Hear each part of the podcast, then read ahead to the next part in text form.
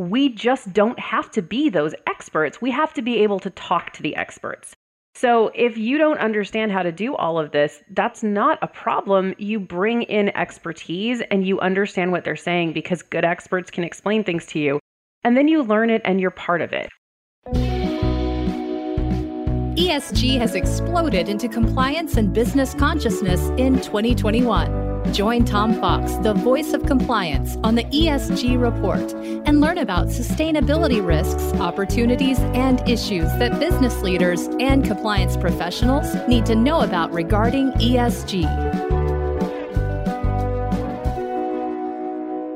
Hello, everyone. This is Tom Fox back for another episode. And today I have with me one of my favorite people in compliance, Kristy Grant-Hart. Kristy's well known in the compliance field, but today we're going to talk about why we both think the compliance function and CCOs are the most well-suited to lead a corporate ESG effort. So Kristy, first of all, welcome back to the pod. Thank you so much. It is truly an honor to be here with you, Tom. Thanks. So I think I read that you've had a recent anniversary for Spark Consulting. If I read that correctly, could you tell us about that anniversary and really where Spark is now? Yeah, absolutely. So we hit our 6th anniversary and are in our 7th year, which almost feels impossible that we've been able to grow so much. So we have Ellen Hunt now in Chicago, Nicole Deschino in New York. We have people in Los Angeles now, including me, and obviously London, where we started. Last year, we put out our first software, which is a business simulation game called Compliance Competitor that's been picked up by so many companies. It's just a really exciting growth time here. You also published a book, or co-authored a book, I should say, with 2 colleagues. How and what was the reception of your book? So the book is called The Compliance Entrepreneur's Handbook, and it's about starting a business in the compliance field. And Kirsten Liston, Joe Murphy, and I co-wrote it after doing a session on the topic at the SCCE conference, realizing that we had so much to say that we couldn't put it into an hour, much less anything less than that. And so we decided to actually write a book expanding on the topic. And it's been wonderful to hear people just be so inspired to start their own thing or to have the courage knowing that they've got a roadmap for it. It's great. I like the word courage. I certainly understand that part. Yes. Kristy, let's maybe get into the role of compliance in ESG, starting off with where do you see ESG in relation to compliance in the overall corporate scheme of things? I just think that they work hand in hand together. To me, that G is a bridge between compliance, governance, board, those relationships that we have anyway.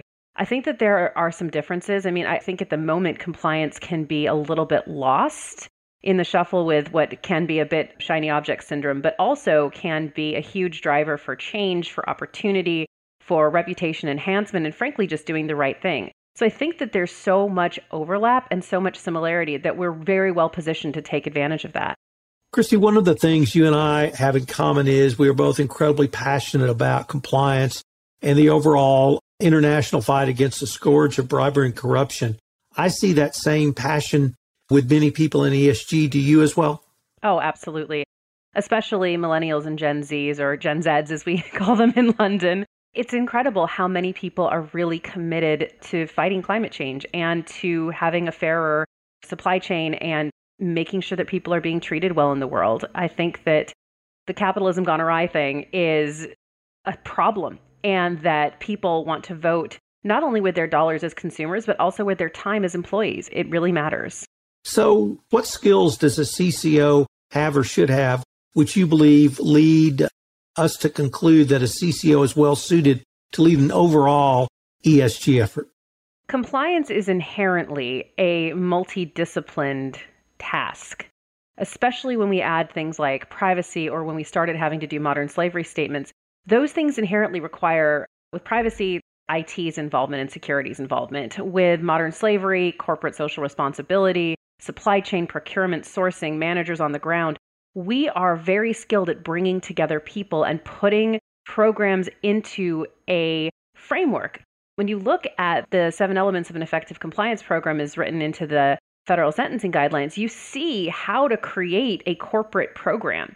And that just naturally lends itself so much to how to run an ESG program. You need policies, you need procedures, you need governance around it, you need training for it.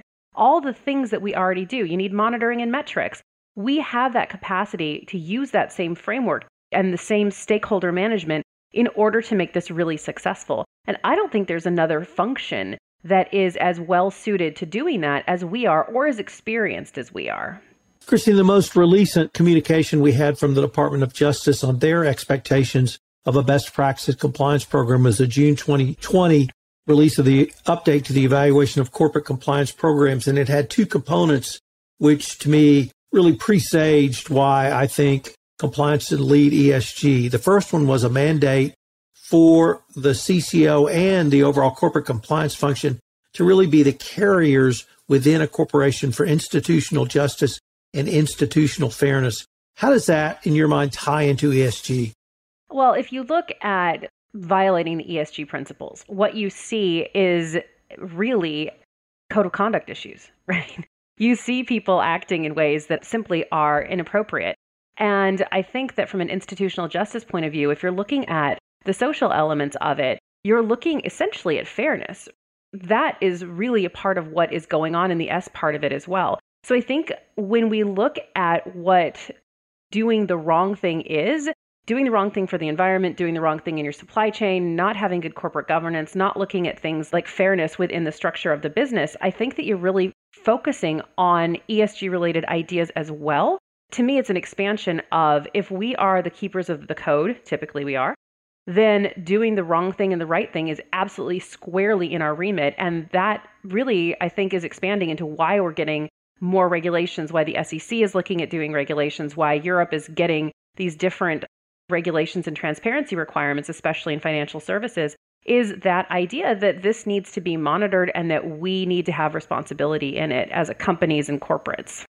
The second thing the Department of Justice said for the first time in the update to the evaluation of corporate compliance programs was that the compliance function and CCO had to have access to all corporate data, not simply compliance data, but literally views across all data silos. How has it turned out that that incredibly prescient mandate really leads both of us to think that compliance is so well suited to lead ESG? That statement of all the data was one of my favorite lines. I think it's the line after that that says, and if not, why not? I love that. It kind of gives that, how are you going to defend against that? I think having all data and all metrics is absolutely critical because ESG necessarily pulls from so many areas in the same way that compliance does. So I think that particularly with the E piece, that would always be the part where compliance goes, I'm not very comfortable with that, but I can get the data. We don't have to be experts in everything. We have to be able to pull those stakeholders together to make a coherent program that works. So I think the all data piece really allows us to say, okay, there is a regulatory expectation, prosecutorial expectation, that we have access to that data anyway. Nobody else has that kind of mandate, especially from on high and from the government. So it really just continually reinforces where we belong. I'd like to now turn to some specific questions for each component of ESG, Kristy. And I'm going to start with what I think is the easiest or the most direct, and that's the G in ESG, or corporate governance.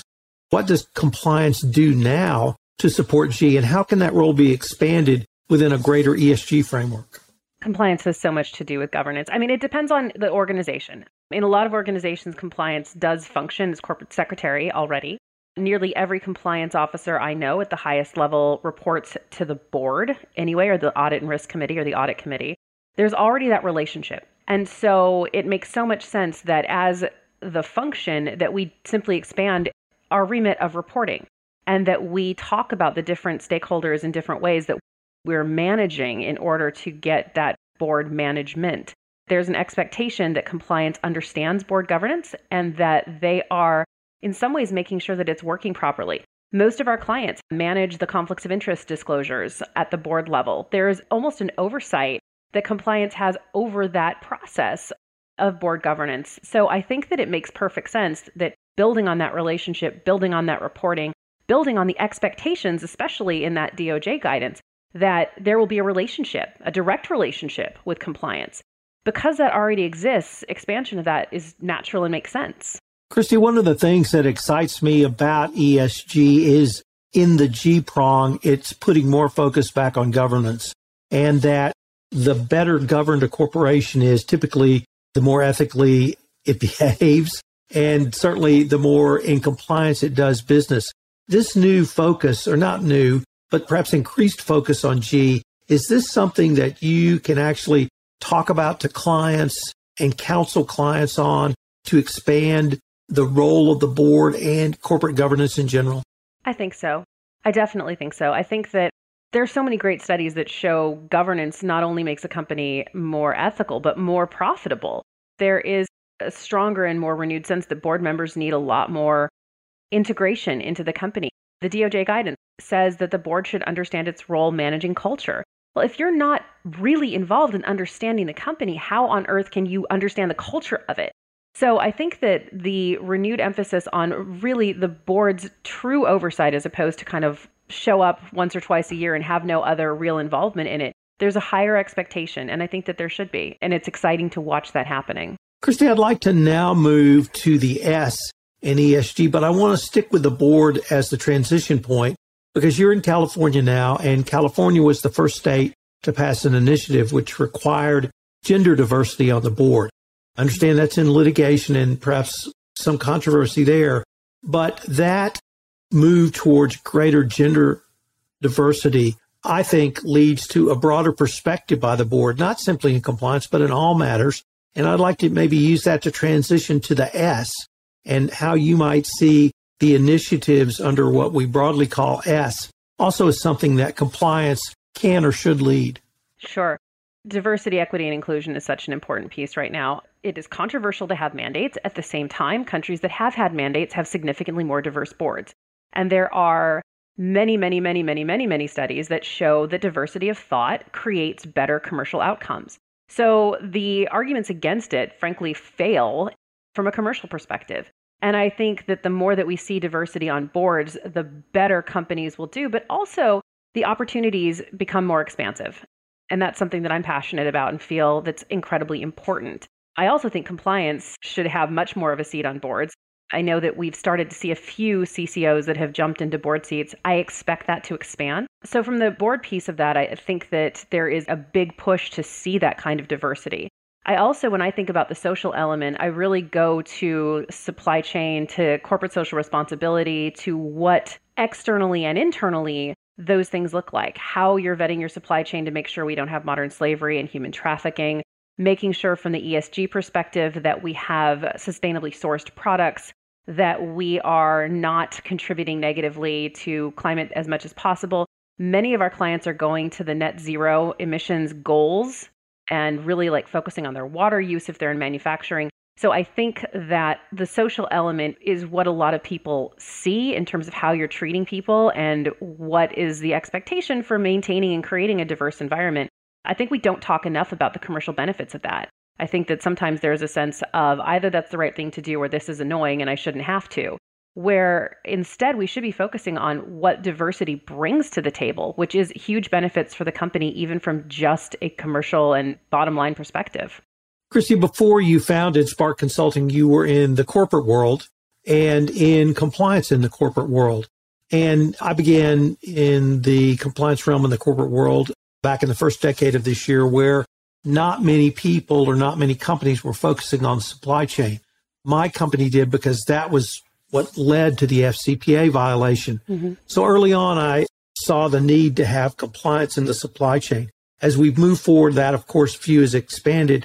But I'm incredibly gratified to see that firmly in the S component with many of the initiatives and concerns that you've raised: responsible sourcing, human trafficking, modern slavery, other issues that have really brought, and of course the pandemic with supply chain disruption, have really brought that supply chain component to the fore, but it's now seen as actually a positive in the S.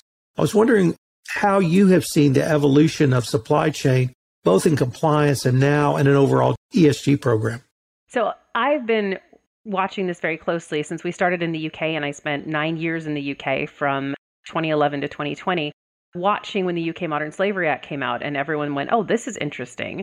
And then we have expansion of that into Australia, which has a much more sort of specific remit in its requirements. And then, of course, California Transparency and Supply Chain Act. I think those are going to expand.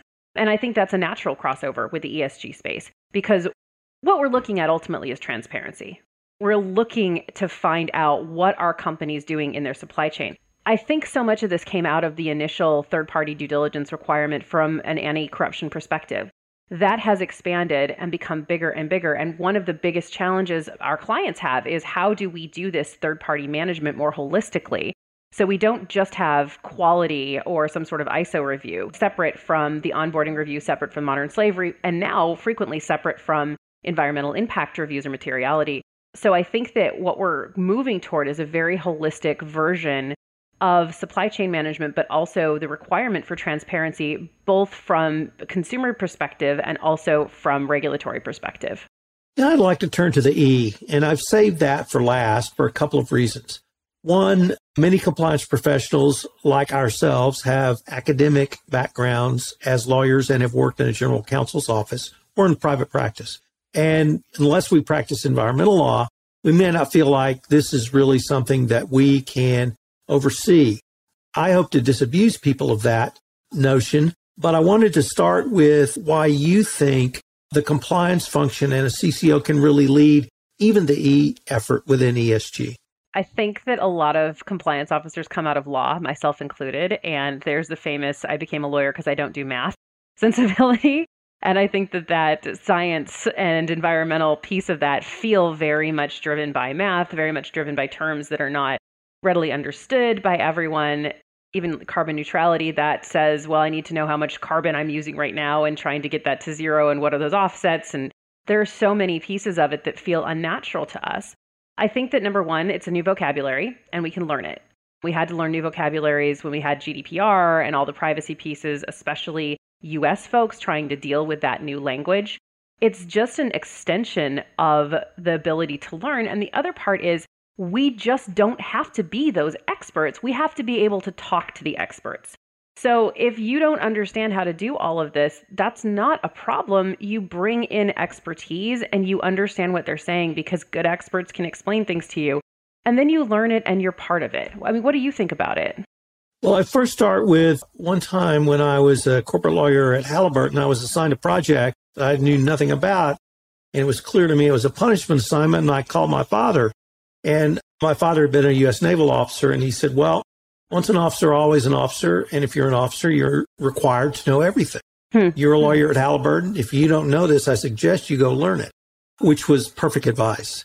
And you hit that right on the head. As lawyers, we have learned a wide variety of topics outside our original knowledge base, outside our remit, whether you're in private practice, whether you're in-house, whether you're with the government or in any other practice. So learning something new is not something that should be new, different, or unusual. But the other thing that you also hit on is that what we do in compliance, one component is after the framework is put in place, we monitor that framework. We improve that framework through continuous monitoring, and we report on that framework, which you touched on in the G, reporting up to the board or senior management, so that having that ongoing communications, that training, that reporting is well within the wheelhouse of what we do now, so that even if we do have to have an environmental lawyer or an environmental consultant help us, as of course anyone who's heard me talk knows it's all about the documentation, and it's all about the documentation. Greenwashing is perceived as a problem, and you have to be able to satisfy a regulator, a stakeholder, a shareholder, or others that your data is valid. And that's directly with what we do. In addition to, if you don't know it, I suggest you go learn it. It's already what we do in many, many, many different ways. And so I've really come around to trying to give as much comfort as I can to compliance professionals, but make them see you're already doing this. You're doing it in areas that you were not an expert in. You may be doing it through your hotline. You may be doing it through your kind of HR component. You may be doing it through DEI or a wide variety of other things you don't think you have subject matter expertise. So I really want compliance officers to understand you have a huge role to play in the E. Simply if you're not an environmental technical professional doesn't mean you can't contribute in and still lead that effort. That's really how I feel about it. So let me turn to one thing that you were one of the first people I heard articulate the following, and I also have articulated it, and it is that if compliance doesn't move into an ESG leadership role or be heavily involved in ESG, it may spell the beginning of the end for the compliance function. So I wondered if you still have those thoughts or still have that feeling. See if we could explore that a little bit.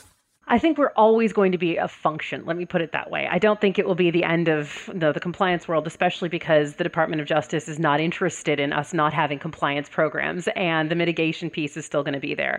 However, from a power perspective and from an influence perspective, the ability to continue to be relevant and important in broader ways is an opportunity. So if we don't embrace that opportunity and we don't put ourselves forward. I think that's one of the challenges is sometimes we sit back, we wait to be chosen as opposed to saying, hey, listen, I could do a great job at this. I already have the skill set. Let me just expand my remit, bring in some other stakeholders. I think we run the risk of allowing a sort of new profession to come in and take over ours. Because there, in my mind, is so much overlap. We had a client recently who were advising on both pieces say, it feels like these are somewhat the same thing. And I was like, yes, exactly. Like, how do I separate these ideas? I'm like, well, one of them includes environment, but really that's going to be part of the whole. So I think that if we begin to see it that way, that the opportunity exists, that our remit expands, this is not going anywhere. It's attracting more legislation, not less. That gives us the opportunity to really say, hey, we're in charge of this thing. And if we're not, it runs the risk of people saying, well, compliance is just one of the things that we're looking at. And that really devalues what we've worked so hard to get a seat at the table. Kristy, unfortunately, we are near the end of our time for this episode. But before we go, we have a special bonus question for you. As we've mentioned, you recently, if we didn't mention, you recently relocated from London to Los Angeles, and you and your husband, Jonathan, have purchased a home. But you remodeled that home. When I say you, I mean you too, as in you all. So I was wondering if you might end with just some of your reflections of your massive DIY project. You've shared some of that on social media, but I really wanted to ask you what your experience was and perhaps Jonathan's as well. Oh, man. Yeah, he loves construction and I've gone along for the ride. We literally have replaced every floor except one in our entire 2-story home now, painted the whole darn thing, tiled stuff. You know what? I'm going to tie it back to ESG and something that you said, Tom. I have learned to do things that I had no idea I could. I've learned to lift things. I've learned all the process of laying floors and doing all kinds of, we screeded the floor yesterday to prepare for the tile. I mean, I didn't know what that word meant, right? And I said, Jonathan, how did you learn that? And he said, YouTube. Okay. But because he already had a skill set so strong in construction, he was able to just learn that. To me, it's exactly the same thing. If I can learn how to screed for a tiling floor, I can learn how to do all the ESG pieces. And frankly, anybody else can too. Well, Kristy, as always, it's been a ton of fun to visit with you. I wanted to thank you again for taking the time to visit with us. And if anyone wanted more information on yourself or any of the topics we've touched on in this podcast, where could they go? So my personal website is Compliance Kristy, and that's KRISTY, where you can find my blogs, books, speaking, etc. And then the company is Spark Compliance, SPARK Compliance. Join us. There's all kinds of great stuff on both sites and lots of free materials and helpful checklists, things like that. Kristy, I wanted to thank you again. And I look forward to continuing this conversation. Thanks, Tom. Take care.